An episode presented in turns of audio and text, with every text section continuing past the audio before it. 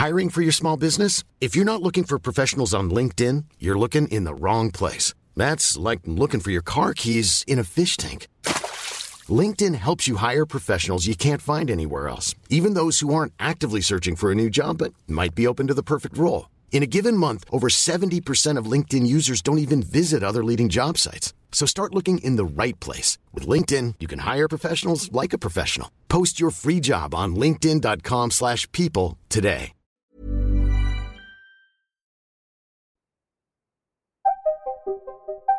The pandemic transformed the way we talk about the world. Our everyday vocabulary became infected with lockdown, quarantine, Zoom. And for central bankers, from the start of 2021, one word started cropping up with alarming regularity transitory, transitory, transitory, transitory. That was how they wanted to describe what was happening with prices. Prices were rising as everyone was trying to buy a new car or new home exercise equipment or anything that could make this new existence less awful.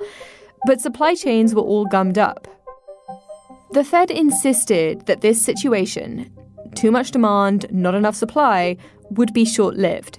Here's Chair Jerome Powell in July. What I mean by transitory is just something that doesn't leave a permanent mark on the inflation process. At the end of last year, as prices hit multi decade highs, he tried to hedge. So I think the word transitory has different meanings to different people. We tend to use it to mean that, that it won't leave a permanent Before mark. conceding, I think it's it's probably a good time to retire that word. but it was too late. Last month, Powell made a simple and stunning admission. We've had price stability for a very long time and, and maybe come to take it for granted, but now we see the pain. I'm old enough to remember what very high inflation was like. The Fed had let inflation get out of control. In other words, it had failed. You're listening to Money Talks from The Economist, our weekly podcast on the markets, the economy, and the world of business. I'm Soumaya Keynes, and today's show is the second in our two part series on the future of central banking. Last week, we looked at why central banks have been expanding their remit to tackle everything from inequality to climate change. Today, we're going to examine whether that's led the world's most important central bank to get dangerously distracted. It seemed to me that there was an act of what you might say is a bit of complacency on the part of central bankers here. We'll also look to parallels with an earlier era, when a combination of expansionary fiscal policy and slow to act monetary policy also led to rising prices. Y'all got to think of uh, around the clock too, while before you get sick, as to where we can get a real articulate, able, tough guy that can take this Federal Reserve place. And we'll ask what the Fed should do now to avoid repeating the mistakes of the past. I think certainly more than is currently expected is going to be necessary given how bad the inflation problem has got. But with prices in America rising at their fastest rate in 40 years, will that be enough?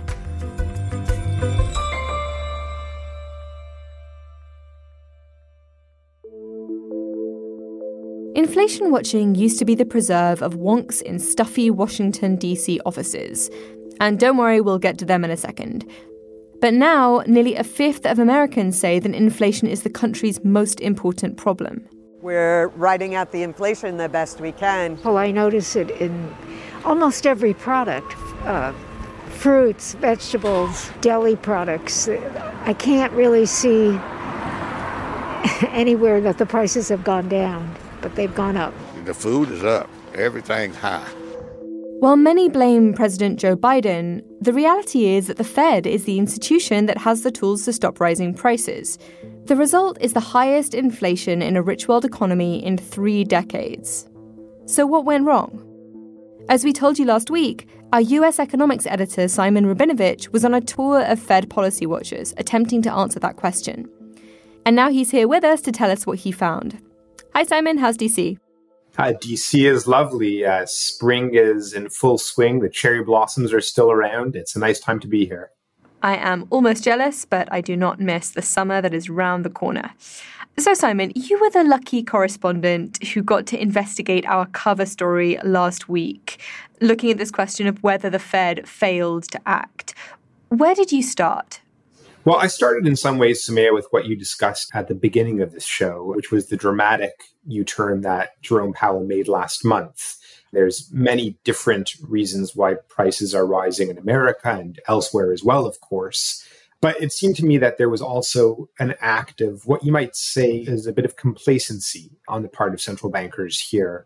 And not just central bankers. I mean, investors, analysts, economists writ large believe that high inflation, you know, hard to control inflation was something that more or less had been consigned to history. But with prices at the end of last year, you know, continuing to rise when some people had thought that they might begin to dissipate, in fact, the most recent inflation reading was 8.5% year on year, the fastest in four decades. The Fed had to swing into action belatedly. And it swung into action in quite a big way. I think we'll see that at the next meeting early in May, where, where they're expected to do what you might think of as a double interest rate increase. Instead of 25 basis points, they'll raise rates by 50 basis points. That's a half percentage point. And the expectation is that they'll follow that up with two more meetings, two more double rate increases. So it's a very, very substantial tightening, and it's completely different from what members of the Fed's rate setting committee were expecting you know this time last year this time last year they were thinking that there was not going to be a single rate increase this year yeah the, the fed doesn't really seem to do drama free u-turns i guess just being such a, a big beast but how do you think that the fed got it so wrong? And maybe because we're being kind, maybe start with the most generous version of events. Right. We're being kind because, of course, it's not just the Fed. It really is the analyst community and investor community writ large. But I think the, the most generous interpretation to start with is that the Fed was fighting the last war. That was a question that I put to Bill Dudley, who ran the New York branch of the Federal Reserve for much of the past decade post the financial crisis. Well, I think you hit the nail on the head. They were fighting the last war. The last war was about inflation expectations being soft rather than firm. It was about a recovery that wasn't very strong. It was a very slow, long, difficult journey back to full employment during the last cycle. And this cycle, completely different. Fiscal policy, much more aggressive. The causes of the downturn, were very different. The scarring of the economy this time, much less than following the great financial crisis. So I think you learn the lessons of the last economic cycle and you try to fix the things that didn't work that well. And I think they just overdid it. Let's talk about what he just mentioned there fiscal policy. I remember furious debates over the size of the stimulus, whereas it now seems much closer to the consensus that the stimulus was too big. Uh, and that's been a major contributor to the inflation that we're now seeing. Do you agree that that's now the, the consensus? Yeah, indeed. So, I mean, just as a brief reminder for our listeners, there were two big stimulus checks that were mailed out under Donald Trump. And then there was a third one at the beginning of the Biden administration. But if you just look at the size of the federal government's deficit, the budget deficit in 2020 and then in 2021, it was roughly 15% of GDP for two years running. That's massive. And it's especially massive when in fact there was already something of a natural bounce back from the closures at the height of the pandemic. And then, of course, on top of the fiscal stimulus, you also had very aggressive monetary stimulus because the Federal Reserve's monetary policy was so extraordinarily loose. So there were some economists who were very skeptical um, that all of this was going to end in potential trouble, including high inflation. One of those economists that I spoke with was Sonal Desai, Chief Investment Officer for Franklin Templeton Fixed Income, a big asset manager.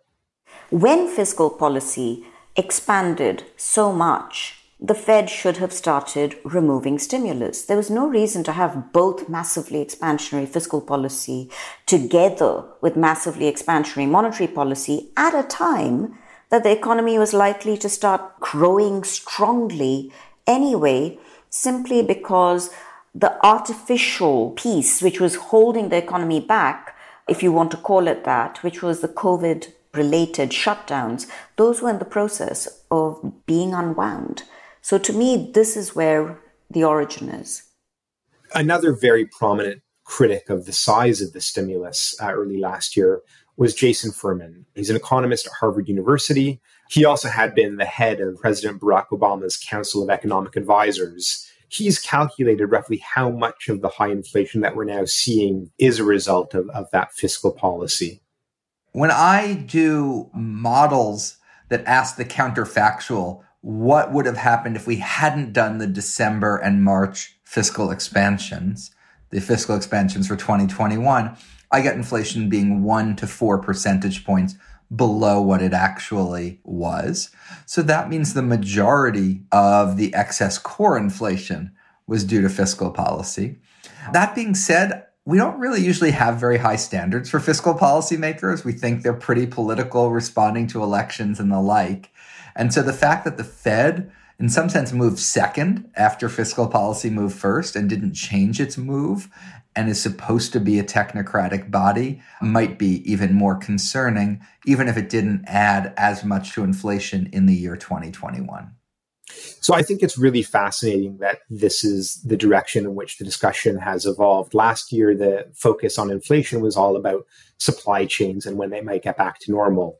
And so I think the focus point of the debate right now is that given that you had this incredible fiscal push, was it irresponsible of the Fed not to begin to withdraw some of its monetary stimulus earlier on?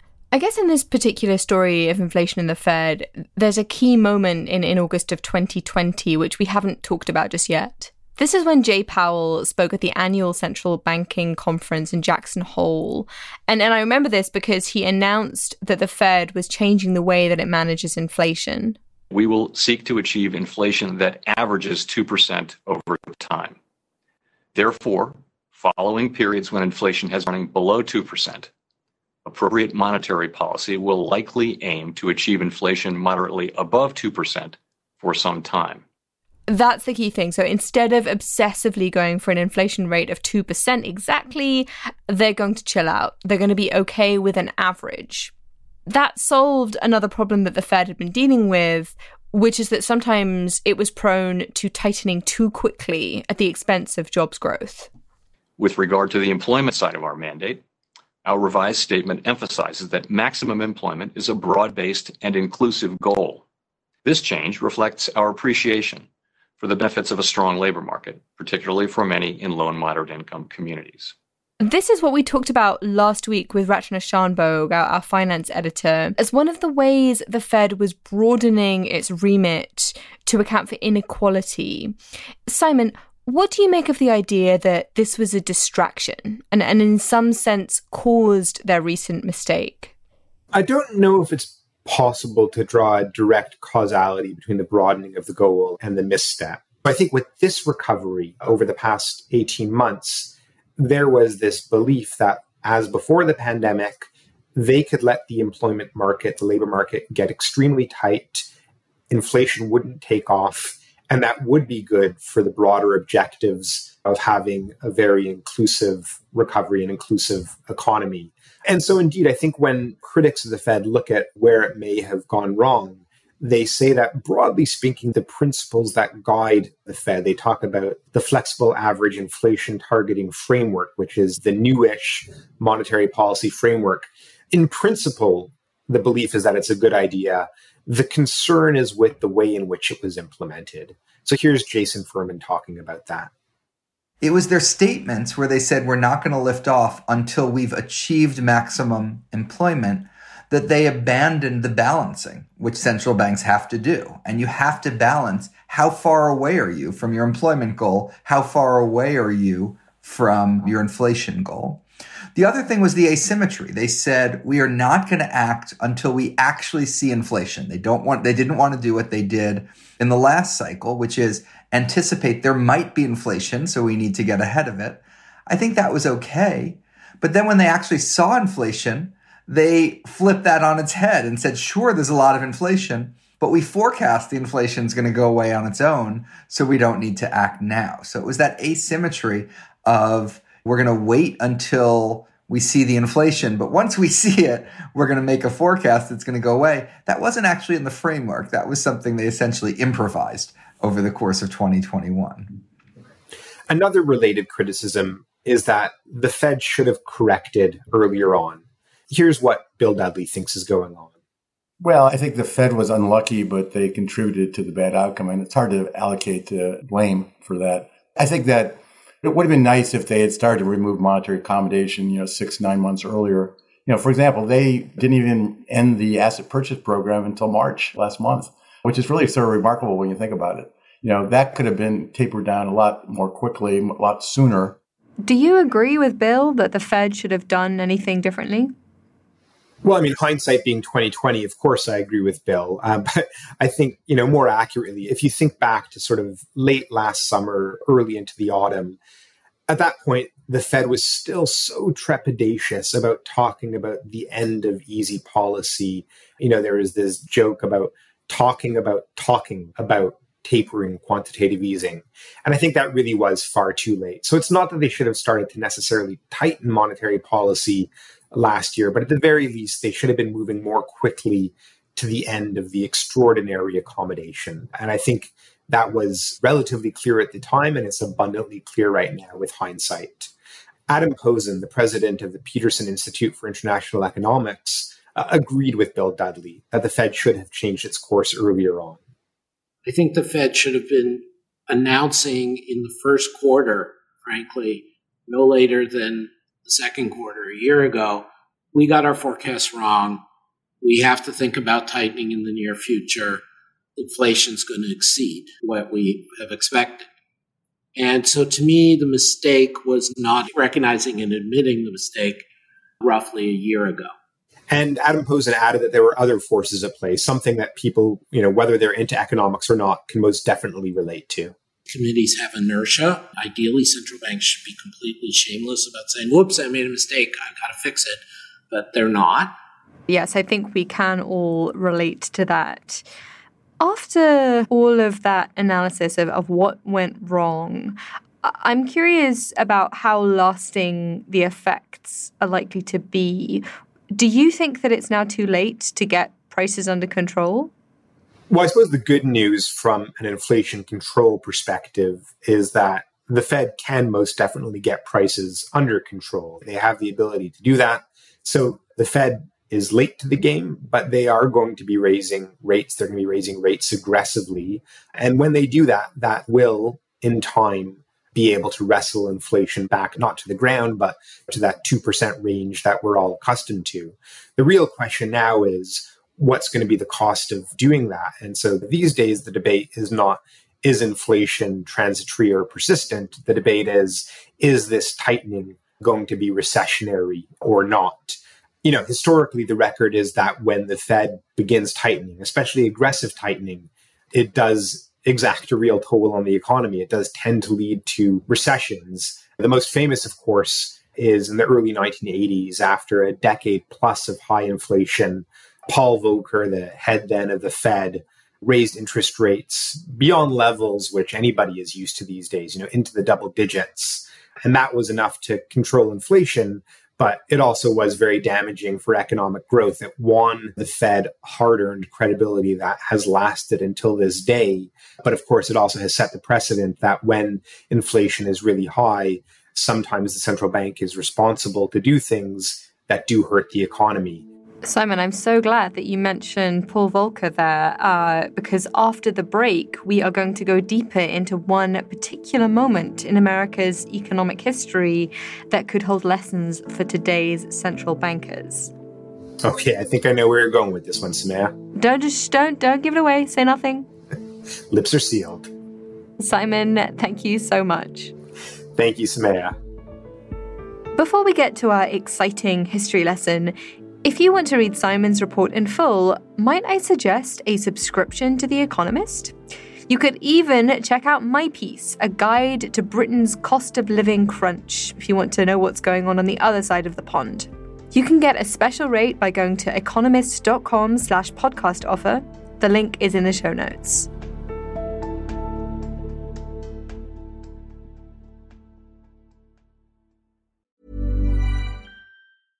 Hiring for your small business? If you're not looking for professionals on LinkedIn, you're looking in the wrong place. That's like looking for your car keys in a fish tank. LinkedIn helps you hire professionals you can't find anywhere else, even those who aren't actively searching for a new job but might be open to the perfect role. In a given month, over 70% of LinkedIn users don't even visit other leading job sites. So start looking in the right place. With LinkedIn, you can hire professionals like a professional. Post your free job on linkedin.com slash people today.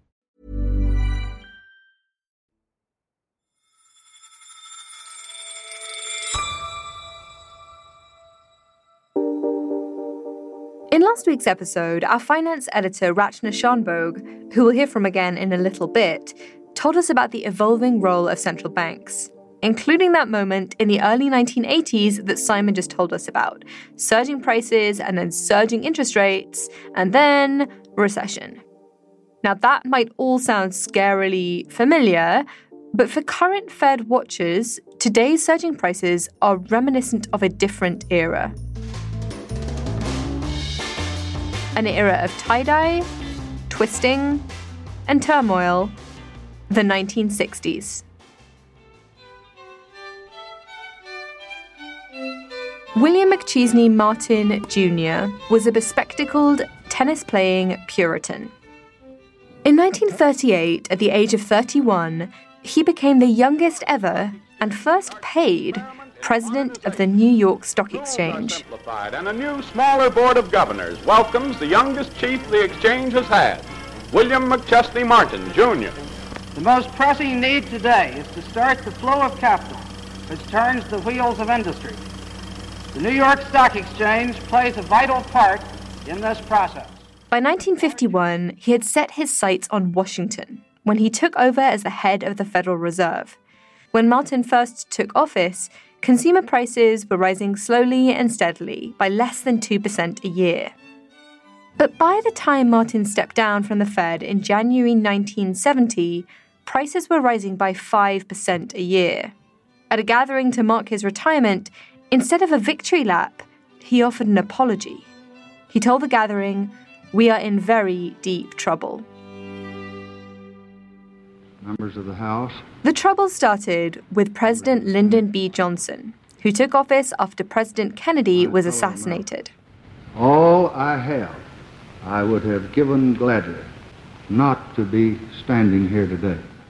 In the wake of the assassination, Martin wrote Johnson a supportive letter. Uh, Bill, I just wanted to thank you for your most uh, thoughtful and generous letter, and I appreciate it so much, and I feel uh, quite comfortable and get strength from the knowledge that you're at that desk. Well, that's very nice of you, Mr. President. I was just delighted to do anything I can to be of help. You can count on me completely.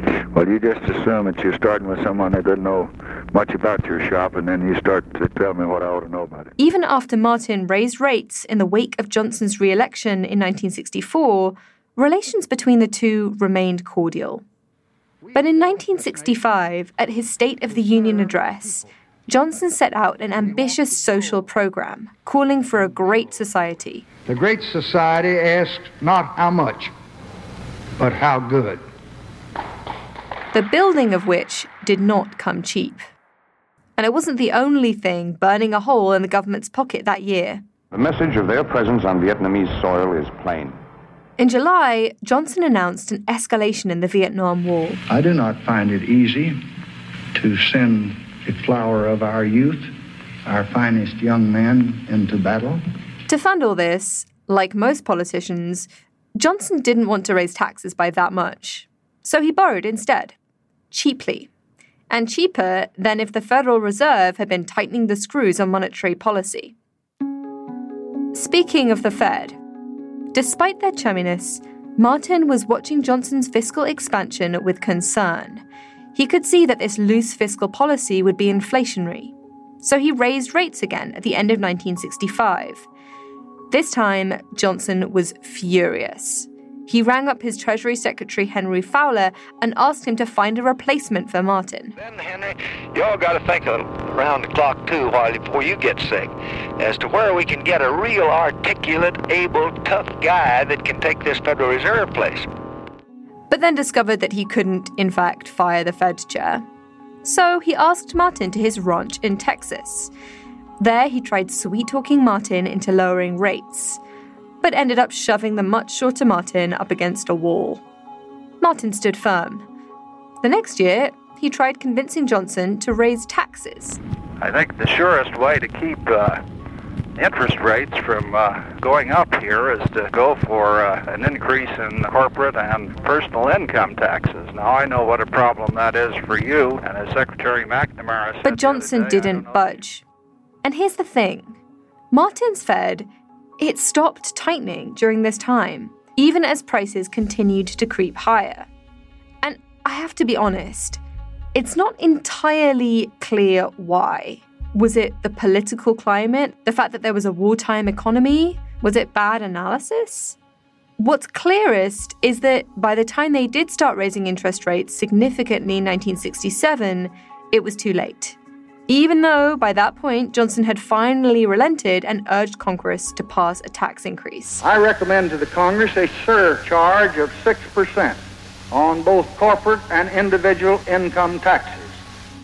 Subsequent interest rate increases and higher taxes didn't stop prices from rising. Inflation had become baked in.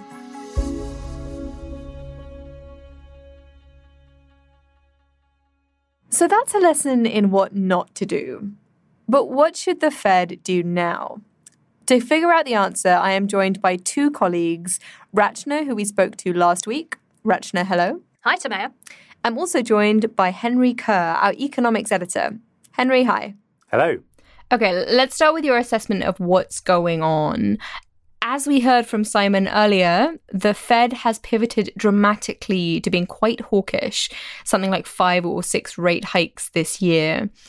Henry, do you think the Fed has gone far enough? I think it probably hasn't. Uh, the plans that are priced into markets now are mostly about getting the federal funds rate, the interest rate, back in the area in which most economists would say it's not stimulating the economy, but it's not holding the economy back much either. It goes a little a bit above that estimated level, which is sort of two to three percentage points, but not very far above. And when you look at how high underlying inflation is in the US now, you know, core inflation of 6.5%, wage growth of close to 6%, it's hard to see that that will be enough to constrain inflation, given that the usual rule for getting inflation under control is that you have to raise rates by more above that neutral level than inflation has gone up.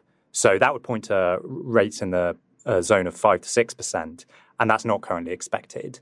But I think certainly more than is currently expected is going to be necessary given how bad the inflation problem has got. Rachana, thinking back to what we were discussing last week, how do you feel this episode is going to shape the role of, of central banks? Well, I suppose that's sort of why central banks were made independent to begin with, because they had to make decisions between taming inflation or provoking a recession. What will happen going forward? I mean, uh, one reason why central banks might have ended up doing more and more is because with inflation low and their balance sheets large, they felt like they could try and achieve other objectives at the same time as they tried to provoke inflation. Now it seems like that emphasis on fighting inflation is going to be sort of front and center for central banks. And it's true. I mean, what happens next and the extent to which inflation falls back, the extent to which unemployment might have to rise, could well shape the way central banks are perceived for decades to come.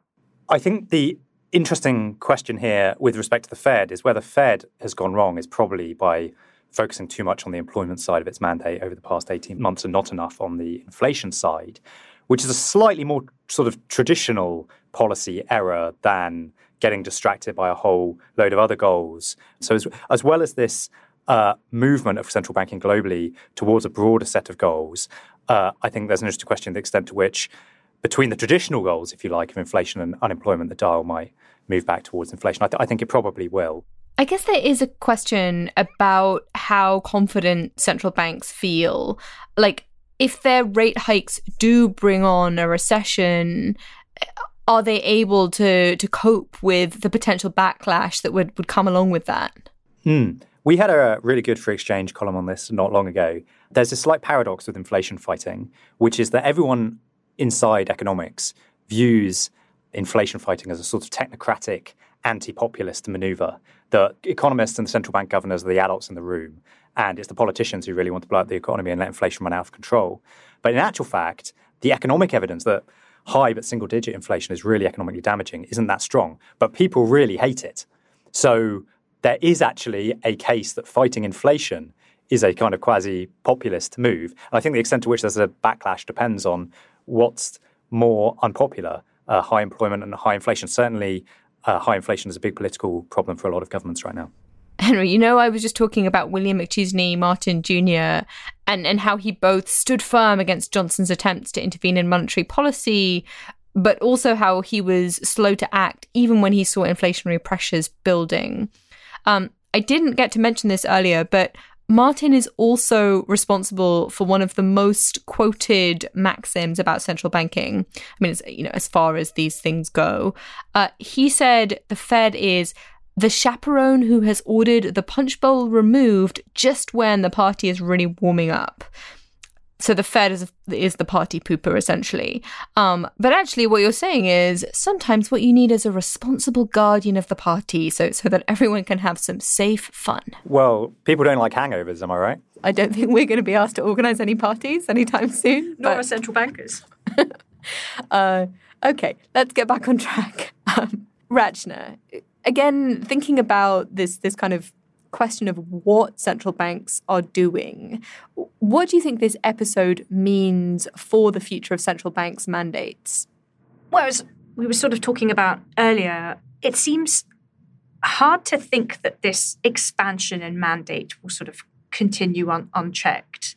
Partly because, as Henry was saying, high inflation is, you know, unpopular politically. It's unpopular with the public.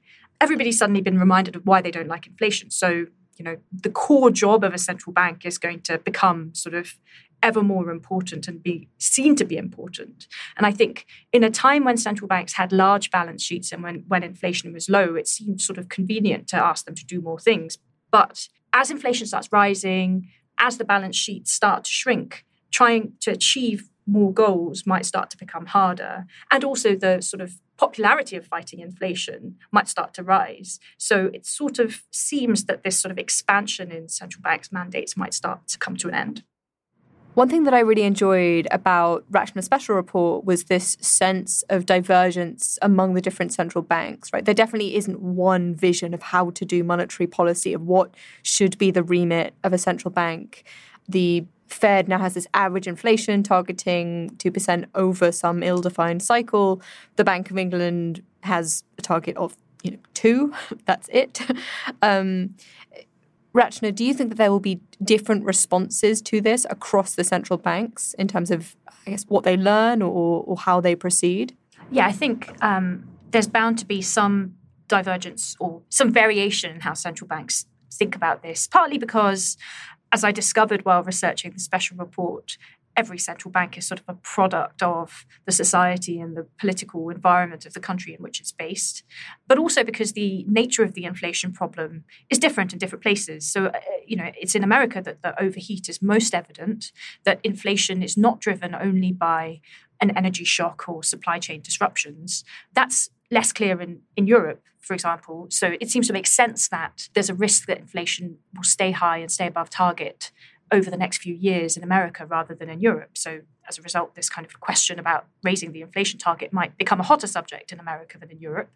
And also the question of how scary inflation is is something that's quite hotly debated within the euro area. So, for example, Germans are notoriously inflation averse, and that might make it hard to imagine the European Central Bank's inflation target being raised as a result. Can I just jump in there? I think that one of the implications of what's happened in the US is people will look back on the switch to average inflation targeting, which is the switch that took place in August 2020, as a mistake.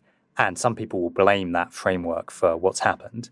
The fact is that switching to average inflation targeting in the US did not imply that the Fed should have let inflation rise as high as it has to 8.5% on the on the CPI measure. They've failed to implement the new framework. So it's not actually clear that average inflation targeting is, in principle, a bad thing. There's lots to be said for it. It's just the kind of execution that has gone very badly wrong.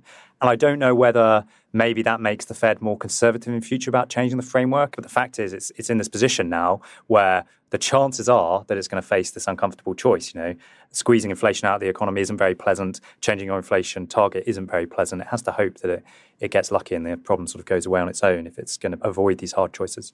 Yeah, I think what's really striking is that the Fed may have realized that it was fighting the last war. So what does that now mean about how it thinks about fighting wars? You know, does it now become quicker to think about changes to its framework? In a sense, that could lead to it to be keener to make changes and rather than more conservative potentially.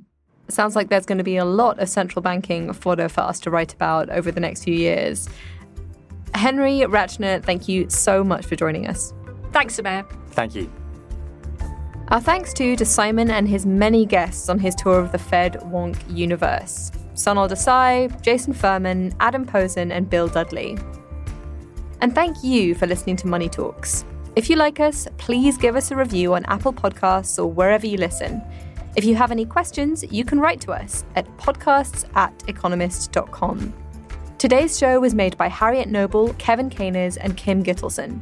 Our sound engineer is Nico Rofast. I'm Soumaya Keynes, and in London, this is The Economist.